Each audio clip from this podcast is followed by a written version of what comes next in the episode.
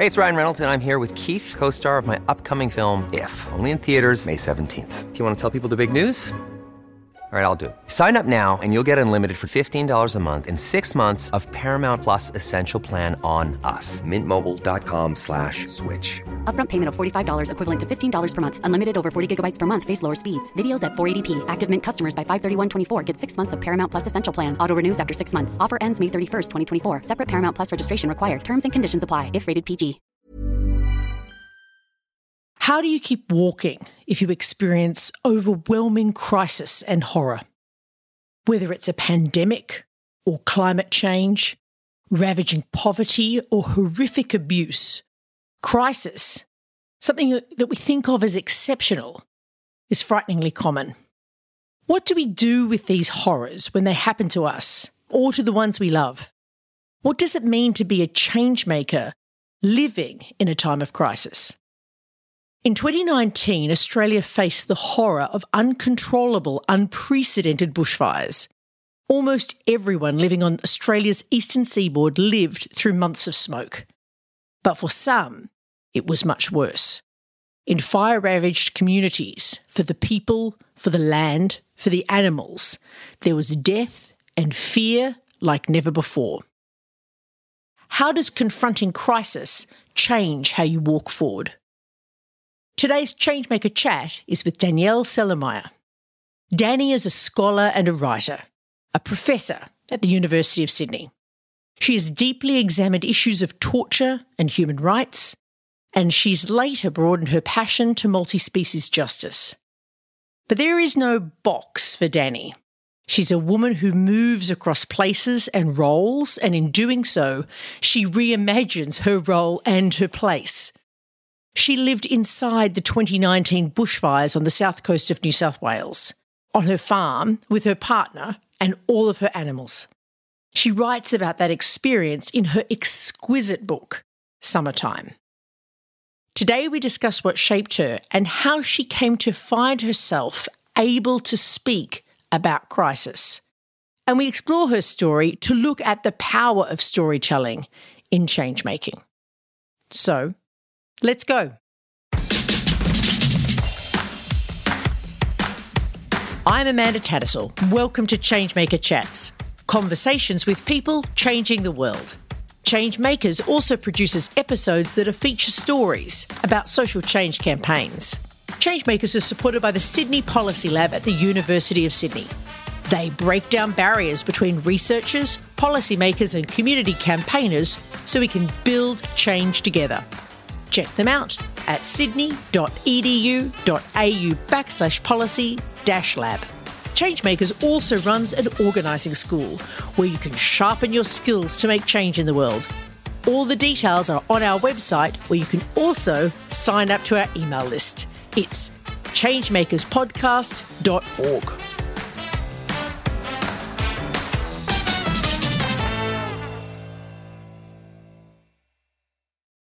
Welcome, Dany, to the Changemakers. We're so delighted to have you on the program. Well, it's pretty exciting for me to be in conversation with you. I have listened to this program since the very first episode. And, and I think since you, this was an idea, this was a baby in your tummy waiting to be born, that podcasts were still not really on the scene yet, but you were thinking about how do we talk about the process of change? Yep. And that has been quite an inspirational question for me also. What's the process that we that we adopt or transform to try and make change? Excellent. Well, we are going to get into it. And I do remember your enthusiasm for the podcast. I remember you calling me, telling me how you used to listen to it on your bike rides to work, mm, which was very dangerous. The, very dangerous, but also really nice. Luckily, luckily you survived. So let's begin. We always begin in these conversations by, you know, letting our listeners understand a little bit about the kind of change maker that you are. You know, we all know that change can occur and in different ways, in different forms. But when you think of the difference you seek to make in the world, what causes you to do that? You know, what do you seek to do and with what? So that's a big question, and I think the prime the primary medium that I use to bring about change is the word, uh, the spoken word, but also the written word, primarily the written word. So I'm a scholar, I'm a writer. And what I am seeking to do is have us, and the process of writing means that I'm doing this for myself all the time, but have the people who are engaging with what I write see the world otherwise than the way that they might see it uh, in their inherited, taken for granted ways. Because we make sense of the world in ways that generate all sorts of violences and injustices and marginalisations and oppressions. And generally, we don't even see that we're doing that. Um, so I'm more interested in what we might call the everyday forms of violence and inequality and injustice than I am in the spectacular ones, because the spectacular ones are really easy to point out. The ones that are insidious, the ones that grind away and destroy lives, are the ones that are built into the system of how we live and how we make sense of the world. So if there was one thing that I tr- am trying to do, it's to illuminate the way in which those taken for granted structures of thought and social organisation generate injustices. And to do so in a way that allows people to see that it's made up. That, that the structures, the structures of gender or the structures of race or the structures of speciesism are the ways in which certain people with the power to organise the world, have organised the world, and that we, as participants in those structures, enact them in our everyday lives, but that it doesn't have to be that way. That, in the same way, structures have been cons- constructed or co- constituted, they can be reconstituted, um, and to allow us to see that they always work for some more than they work for others, and to call that into question. Excellent. And you know what? What I want to understand, and what we're going to explore through how you have sought to do those two things, which is use the word as you as you put it, and uh, observe and help others observe things differently, right? Seeing otherwise, and and and appreciate the everyday violences and see things differently. That things are different. We know that that uh, that journey that you come to that sort of learning through a, through a process yourself, right? The, through, through your own process and journey of how you have come to this moment through through uh, the world of civil society, through the world of scholarship, through different places around the world as well. When you think of your the development of that way of being in the world, of, of how you are a change maker. Tell, tell us a little bit about the, some key moments of learning where that kind of making of change, that kind of being of change, emerged for you, where you came to realise that that was an important way to be? Mm. So I'm not going to answer that chronologically because the earliest one chronologically was not a realization that I had. It was more the constitution of the person that I became. So I'll come back to that one. So, probably the first one was studying feminism in philosophy and feminism, uh, post structural feminism, a body of feminist work that was really emerging in the 1980s that was not so much, you know, some people think about feminism as the empowerment of women, and of course it is, but it was the feminism that was allowing us to see the way in which uh, categories had been constituted. So, starting with the way in which the category of gender gets constituted, and certain characteristics go along with one gender, and in a binary structure, and other characteristics go on along with another. So, femininity is associated with emotion, and masculinity is associated with rationality, for example. And then there's a whole lot of other dichotomies that follow from that body and mind, activity and passivity, and so on.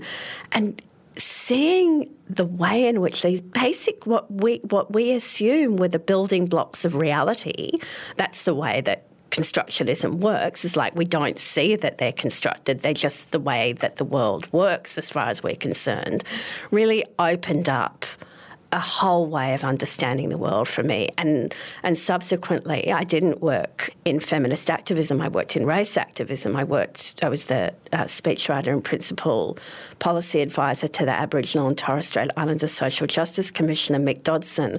But that way of seeing the world was all over my work. Uh, so even it was it was not so much about gender. I came to it through feminism, but it was about understanding uh, how structures of meaning and then structures of the distribution of privilege operate um, and systematically advantage and disadvantage some people. So that was like huge eye opening for me. And then another one a little later in my life was I had done a, a degree in uh, social work and social policy. My first internship was in an Aboriginal community development project in Western Sydney. And the young Aboriginal woman that I was working with told me about her grandma having been taken away and discovering that she'd been taken away. And this was way before the Stolen Generation report. And, you know, as I'll say with my, my third example, you know, I'm the child of Holocaust survivors, so questions of race and racial violence were you know, built into my body. And yet I had grown up in this country and had not been part of those conversations, had not been exposed to that. And, you know, I learnt uh, working with her and becoming friends with her that, of course, these knowledges of what had happened to Indigenous peoples in this country circulated within those communities. But to confront my own ignorance and thereby my own participation in the perpetuation of that silencing was very truing for me. I think one of the disadvantages of growing up in a community where you feel that you were the victim of violence is that you can make the mistake of not recognising that you also perpetuate violence and injustice. And so that confrontation with my own implication was very important for me and, and, and quite humbling isn't the right way, but it put me in my place yeah. and, and gave me, and I hope that I bring this to my work now, it gave me a certain humility that even, oh, I try and bring that humility, that even when you have come to recognise a form of injustice or marginalisation, you and everyone else are just somewhere on the spectrum of recognition of injustice. And there is always uh, shadowed out parts of the landscape of injustice that you don't yet see. And so don't get too cocky about the ones that you do. So that was that yeah. was important. And just because you've experienced injustice doesn't mean you can't perpetrate it. That dichotomy, you know, that that we can ha- that we actually have to hold both sides of that awareness in our body. That one doesn't let us off the hook. Is Absolutely, we and make that mistake as a people. Yes, a lot, and also that not all forms of injustice are equivalent. No. Um, and, and, you know, I've seen this very much as I've moved from a focus on intra-human injustices to injustices and violence against the more than human world, that people can be profoundly committed to social justice in relation to in, you know, a whole intersectionality of oppressed or marginalised peoples and yet still systematically render invisible the violence that we, as a matter of course, perpetuate against the more than human world. Mm. have I got time for one more? Yeah, no, I want you to tell tell tell us more. Tell me more. Tell me where else you ground yourself because I reckon it's going to be pretty important. So the other one uh, seems really important to me because it was about the making of me rather than the remaking of me. Uh, so I mentioned before that I'm the child of my parents were both children in the Shoah or the Holocaust, and uh, my father's family, who was just his his father, his mother, and him, his sister, had been murdered, and the rest of the family had been murdered. Came to Australia around 1950. Uh, my mother, who was hidden by a Catholic woman in Warsaw, was reunited with her parents after the war, and she came in the late 1950s, you know, around 1960. And so I was brought up very much in the context of the narratives of the Holocaust. But the most important one to me, I think, was that when I was four, I remember it very clearly. Uh, my maternal grandmother, Nusha, who was visiting here, she lived in London, uh, she told me about being tortured. Uh, she was taken to a proto concentration camp in Warsaw called Pawiak with my mother, who was then 18 months old. And she had uh, false papers. She had the birth certificate of a Catholic woman, and so she was uh, moving under an assumed identity, but she'd still been imprisoned uh, under the suspicion that she was a Jew. And she told me in quite graphic detail about being tortured so that she would confess that she was Jewish. And you know, as as you can imagine, a four year old doesn't really have the boundaries to mediate that information or to make sense of it. It was more that I grew, you know, that that became my bones, and I grew around that. And often when I've uh, recounted that to, to friends or to people close to me, they've been horrified. And I, I suppose I was never horrified because I love my grandmother and I, I understood that if she was telling me it was because of the difficulty that she had in speaking to adults about it or a certain intimacy that she felt. I've, I've never um, had any moral condemnation for her actions. And retrospectively, I think it it gave me an understanding that has readied me for the world that we're in in a way that is extremely helpful. And I might explain that by, you know, a story that takes us a little bit further forth. So, as I'm sure we're going to talk about, I live in the bush and we live in a in a fire affected area, and so living through the the black summer fires was a world world changing experience for me.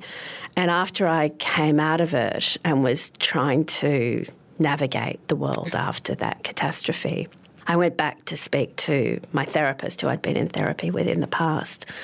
And I said to her, I just didn't realise that the world could break. And she said to me, Of course you did. And I thought, Of course I did.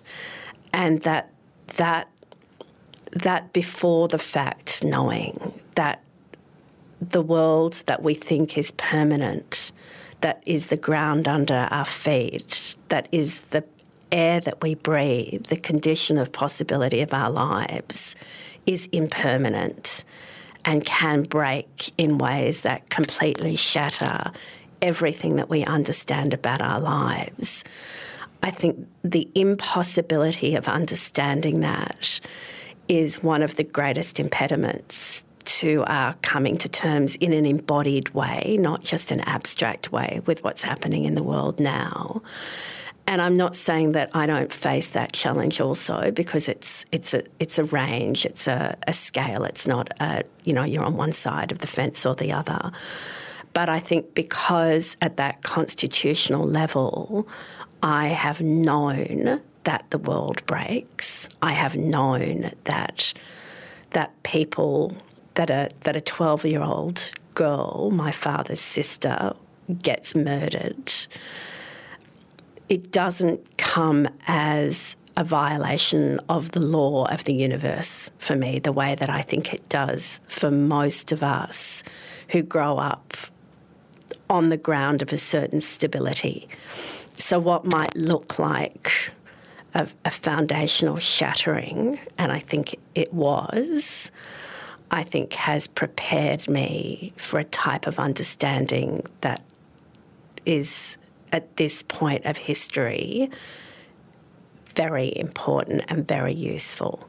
What I want to transition to, Jenny, is to is to talk about how you've taken the learning of those three stories, and most importantly, that recognition that actually the world is simply uncertain, that we try to constitute ourselves with the values and practices and love that we can, but we do so in a space that's uncertain, knowing that it could be unsettled, and how you took that energy and have walked from the crisis of the 29 bushfires, from the Black Summer bushfires, and used your words to build an expression of that time and interpreting climate change going forward in your book, Summertime.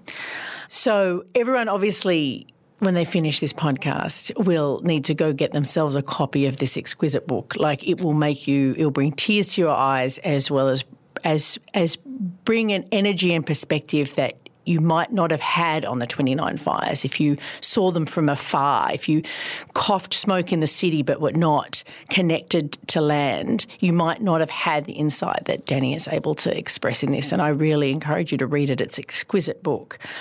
But I want to go underneath it, in a sense, Dany. I want to ask you, you know, given what you've said, what were you trying to achieve in, in writing Summertime? What was your intention? What was your purpose? Mm-hmm.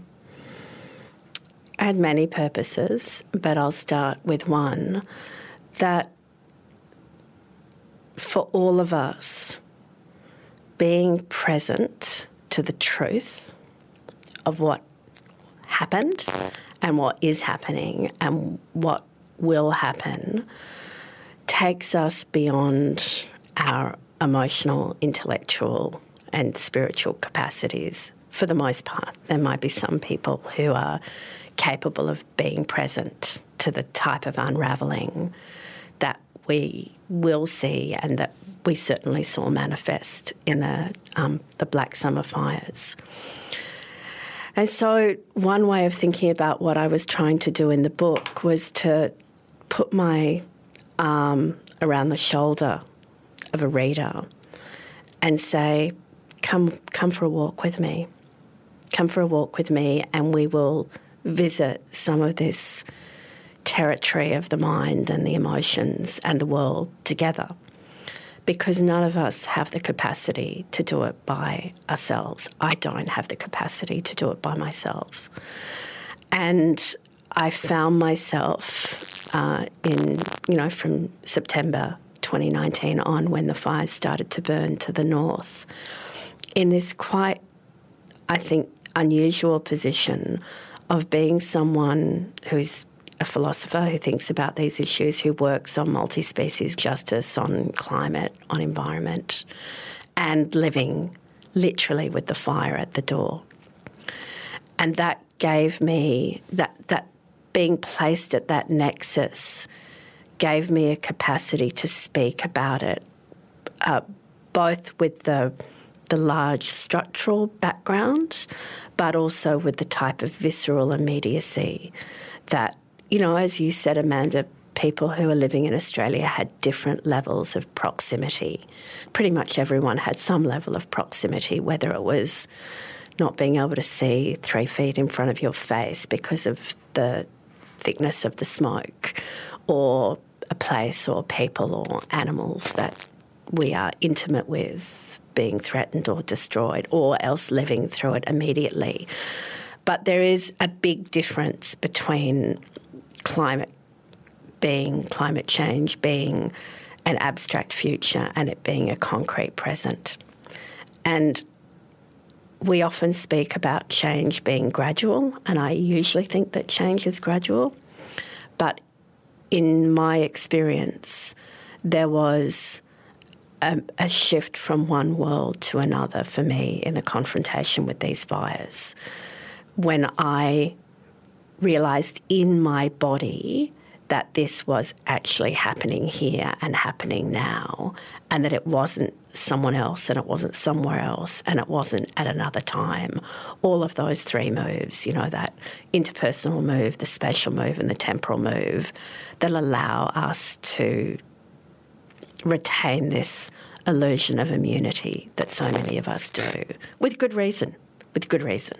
I don't condemn people for that but that I had moved through that multi dimensional veil into the reality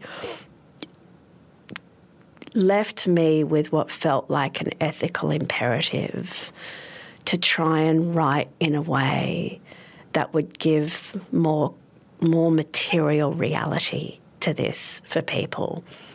Because the fact that we can abstract the way that we do the fact that we can continue, and we do continue, to narrate the continuity of business as usual is, I think, along with all of the, you know, the structures of inequality and concentrated power, but at the level of, of ideas and embodied ways of being, is the greatest impediment to our taking action. And, you know, we can speak about this further, but change, of course, is a multidimensional business. So there are those of us who have to be on the streets, and there are those of us who have to be trying to get people to move their investments out of banks that, that are continuing to prop up the fossil fuel industry. So there are all of those material dimensions of change. But being a writer, where I work, to go back to your initial question, is at how is it that we are making sense of and moving through the world in our understandings of ourselves that is impeding us living in the truth such that we can take the actions that we need to take. So, you know, a journalist asked me in an interview that I did about summertime do you think that people literally have to have the fire at their door for them to be able to understand what you now understand? And I said, summertime is my is my way of saying I hope not. Yeah. Indeed, like you know, this practice of allowing people to bear witness to horror, you know, I mean, you've written about human rights crisis for much of much of your career before you've ventured into this space. And the book strikes me as an example of of bearing intimate witness of horror as a way of communicating it. But it's not a it's not a typical book for an academic to write, you know, for which some of the listeners to this show we go, wee, makes it easier, right?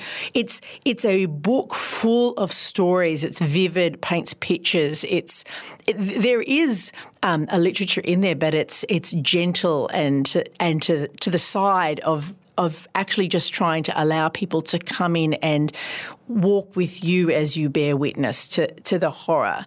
You know, you break the rules as an academic writing a book like this. What how important was it to break rules like that to be able to do, p- produce a piece like this? To what extent is the way in which you're using words uh, and breaking of rules critical to how you're able to communicate in the way that you believe we need to hear at this time? So I have two sorts of answers to that question. Firstly, the gravity and the intensity and the urgency of the moment, uh, I think, places an ethical imperative on anyone to question the rules within which they've been working and it certainly does for me. And I think that the work that academics do, that the traditional way in which we write, uh, is I, I, now think about it as going to the mind gym. So, it, so my academic, more academic writing is the way of me honing my concepts. But let's be real, we speak to a very limited number of people when we write that way. And so, to go back to your question about what I was trying to do, if I had written that way, it would have been impossible for me to have the book do the work that I wanted it to do, which was to speak to the people with whom I'm sharing this planet, not just the people with whom I share my workplace or my profession. But there's a, there's a more, that's the kind of outside in answer. There's an inside out answer, which was I experienced what happened as all of me. And part of me is the philosopher, the person who thinks about this in terms of sets of ideas or perspectives that I have acquired through my, my studies and my work.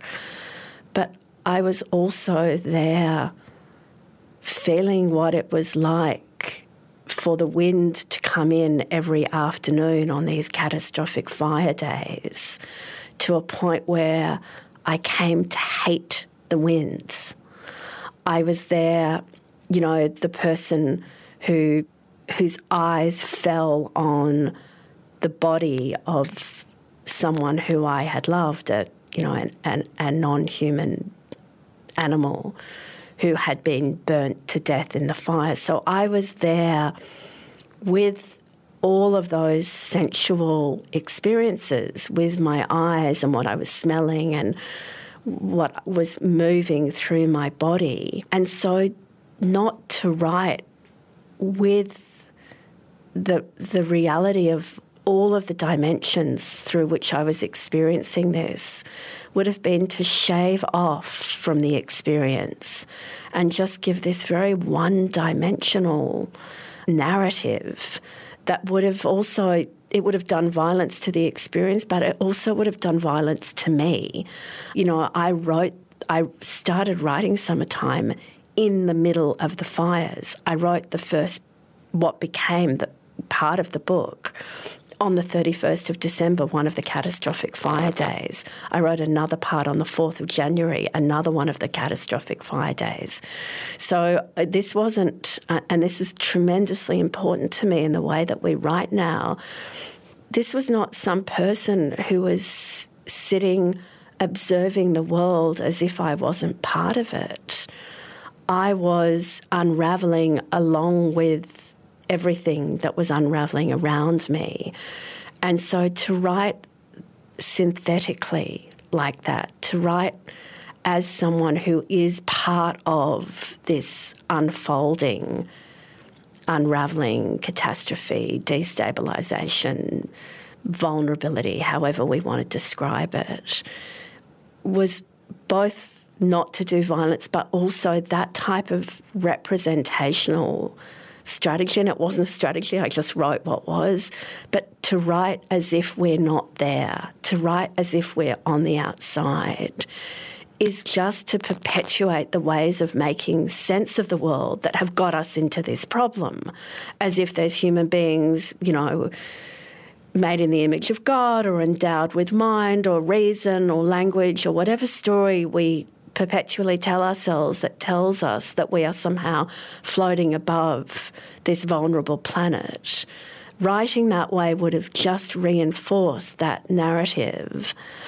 And it's not just that I didn't want to do it, I couldn't do it. But in doing it, I think you are demonstrating you, you know, and yours is not the only book that tells where academics have moved to this form of, of, of narrative.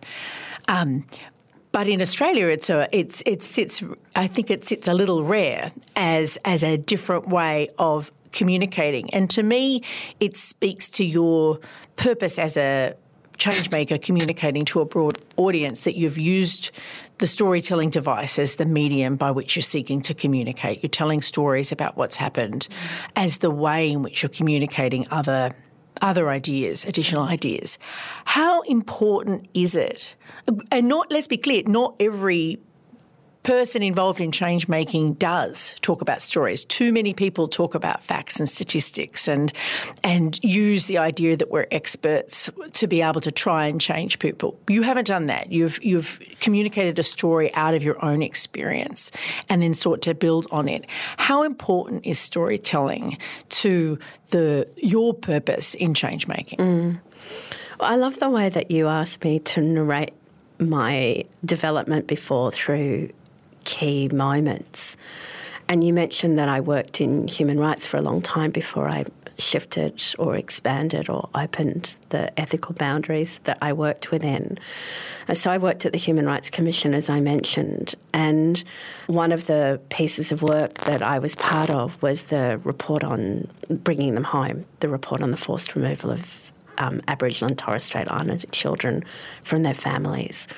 And I had worked on a bunch of reports on health, on water, on education, on land rights. That was the first report that we did that was primarily the first person narrative of people who had experienced it. And I would say that the impact of that report so far outstripped anything else that we had ever done. And so I had a very first hand experience of what it does to people to receive information in the form of stories. That we're, you know, we think that we have we, these giant brains, but we're human sized beings. And, uh, you know, there's a lot of research that shows that the information that we are most impacted by is information about one person at a time or one being at a time. And so I learnt from that. And I generally didn't bring it into my writing. I did a bit. Um, but when it came to this, I saw that in order to ha- for the work to have the type of embodied transformative effect that I spoke about earlier, it needed to take this form. But at the same time, there are some disadvantages of storytelling. And as you know, someone put it in a conversation that I was having, you know, you don't want to tell my fire story, uh, just you know, my survival story, because the very, the very quality of storytelling that makes it so powerful this capacity to have an affective impact, to touch people's feelings, to move them in an embodied way, can also remove the narrative from the broader structures that perpetuate violence and injustice. And so the art of being able to tell a story in a way that captures that affective power, but at the same time gestures out to the larger systems and structures within which the individual stories unfold is a very difficult art. And it's one that orients my work now. I, I think a lot about how do you do what I call structural storytelling and it, it, has to be some sort of dance, right? You have to move from one to the other. So, you know, there's a place in the book where I'm talking about lyrebirds.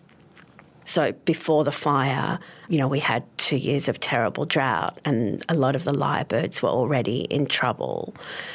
And then, about a third of the lyrebirds that live um, in our region were killed. Half the lyrebirds to the north were killed. And there's a chapter where I'm writing about the lyrebirds. And I was thinking about, you know, writing is thinking.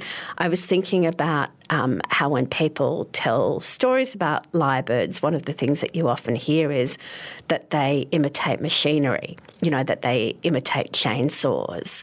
And as I was writing that, I was thinking, oh, you know, whenever I've heard that story before, I've just thought, oh, wow, isn't that amazing? And then when I reflected on it, I thought, if they're hearing, if they're imitating chainsaws, it's because their forests are being cut down. And so telling that story about a lyrebird imitating a chainsaw and then reflecting in the text as I do of my own realization of what I had failed to see, that would be one example of what I mean by structural storytelling. So grounding it at this individual level that we can feel and capture, but then at the same time allowing that to point to something that we might not otherwise see. And it picks up on one of the, the, themes, one of the last themes I want to ask you about, which is this idea of the big and the small in the in the storytelling, because you you compl- like stories orient around a person or people. You know, they they're naturally small, yet when we think of how we need to, you know, often I think when I when I need to change the world, the concepts are, are big and impossible. It's it's climate change, inequality, racism. They're so they're so big. But the book speaks to the ba- this balance, you know, structural storytelling. It speaks to this balance between holding grief for a singled, treasured loved one with omnicide, the killing of so many species, so many living beings. I wonder if you could talk about the import, talk a little bit more about how the power of this relationship between holding the big and small and how important it is for those to be in tension when we're thinking about making change and communicating change like you do in the book. We're finite beings, you know, our capacity to be present to the reality of suffering is is limited because our bodies can only hold so much and we absorb information in particular types of ways. And so the work, you know, as we were talking about before, the work of the small or the micro is the way for us to apprehend encounter. And so that is absolutely critical. And yet, what is happening is not firstly, it's not just about a few individuals that we would ever be capable of adding up. It's at a gargantuan scale that we need to know. We need to know that an estimate of three and a quarter billion animals were killed. But as soon as I say that, I'm sure that for listeners, for you, Amanda, for me, that figure just kind of bounces off your head. So, why do we include that scale? We include that scale because somehow it gestures towards the gravity, the intensity, the scale of the problem, and what is called for from us collectively. But it can't do the work of actually making it real for us. So I think the mistake that one might make is to think that you can do so, do both in a single gesture. You can't. They're different types of understanding this abstract understanding and this very embodied, concrete understanding. They're, they're like two notes in a tune. They're not a single note. And I think if you try and make them a single note, you're not going to do it. And at the same time, and this is something that we haven't touched upon, but you know, we're talking about me as a change maker, but I'm a change maker within a community of change makers. And I think it's always really, under, really critical to understand yourself that way. That in this book that I wrote, you know, that summertime, I'm doing a particular type of work with an understanding that I'm passing the baton or holding hands in a circle with people who are working at the other scales, who are working at the meso scale and at the macro scale, and that we're, that, that we're speaking together and that we need to learn to speak together better, that we need to have this understanding of how together we form an ecology of activism. We're, we're just speaking at the moment about the multiple scales that we need to operate on. We could also talk about the multiple dimensions that mm. we need to operate on. So some of us need to be working at communities, some of us on economic systems, some of us on political systems, on legal systems. But seeing that both at the multiple scalar level and at the multiple dimensional level, we're part of this ecology of change. And understanding ourselves within that, I think, is also very liberating because it means that you're not trying to do the impossible, which is to do all of it. Mm-hmm. You see yourself, you locate yourself within this ecology, and you think, okay, this is the part I'm going to do, and I'm going to try and do it really well. But I'm also going to be mindful of the aperture or the, the contact point between me and some other type of system. And a lot of that happens outside the book, right? A lot of that then happens in the conversations that you have with other people who are working at other systemic levels, and you start to work out how do our different pieces fit together to create a more robust ecology. Yeah. In a sense, creating an ecology to save the ecology. You know, it feels very apt as a as a as a methodology, um, and you know.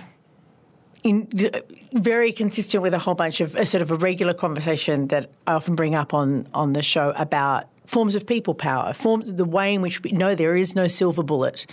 There is no the, the, takeaway from this conversation isn't everyone should go and get their words on. Everyone needs to write a book about about um, a, a, horrible, you know, horror experience to to create witness. It's look inside yourself and the series of experiences you've had throughout your life, identify your great strengths to be able to know how best you can work, walk forward with others to, to make change. Absolutely. And, and Amanda, I've often thought about you in relation to this. So, you know, there are times where I've thought, wow, I should be doing organising. And then I think, you know, Amanda is is just amazing at organ, organising. I'm not amazing at organising. And if I go out and train myself to be an organiser, then I'm not doing what it is that I have been blessed with the ability to do. And, you know, people often say to me, you know, when you talk about climate, I'm sure this happens, lots of listeners will know this. People say, well, you know, what should I do? And but there are lots of answers to that question. But one of them is, what is it that you do? What is it that you love doing? What is it that you do well? Do that in relation to climate. And that might take a little bit of working out for some people, but I, you know, I am very confident that everybody, you know, teacher, doctor, banker, you know, whatever, can find some way that they bring that particular perspective, set of affordances, capacities, you know, capital that they have. Um, I don't mean economic capital, I mean social capital, their networks, etc., that they can bring that to this. And that's how we form a robust ecology, not through everybody. You're absolutely right, not through everybody going, okay, well, that's what I'm going to do. Yeah, yeah. It's, we've got to look underneath mm. to find the answer. Well, Dany, this has been a fantastic conversation, and even though you you're witness of such a horrendous time and recognition that we're still in for more of it is you know sobering i think it's also there is a sense of how we can walk through, forward through this that you guide us through with this book. So wishing you the best and thank you for coming. Thank you so much for the conversation Changemakers is hosted by me, Amanda Tattersall. Remember to subscribe to this podcast to catch all our episodes. Changemakers is produced by Xander Shavanaviv. Our audio producer is Jules Wukera.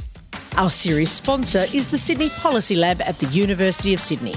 They break down barriers between researchers, policymakers, and community campaigners so we can build change together. Check them out at sydney.edu.au backslash policy Dash Lab.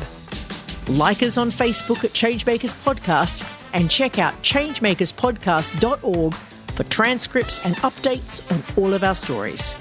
And don't forget to take a look at our organising school if you want to take a deeper dive into the art of changemaking.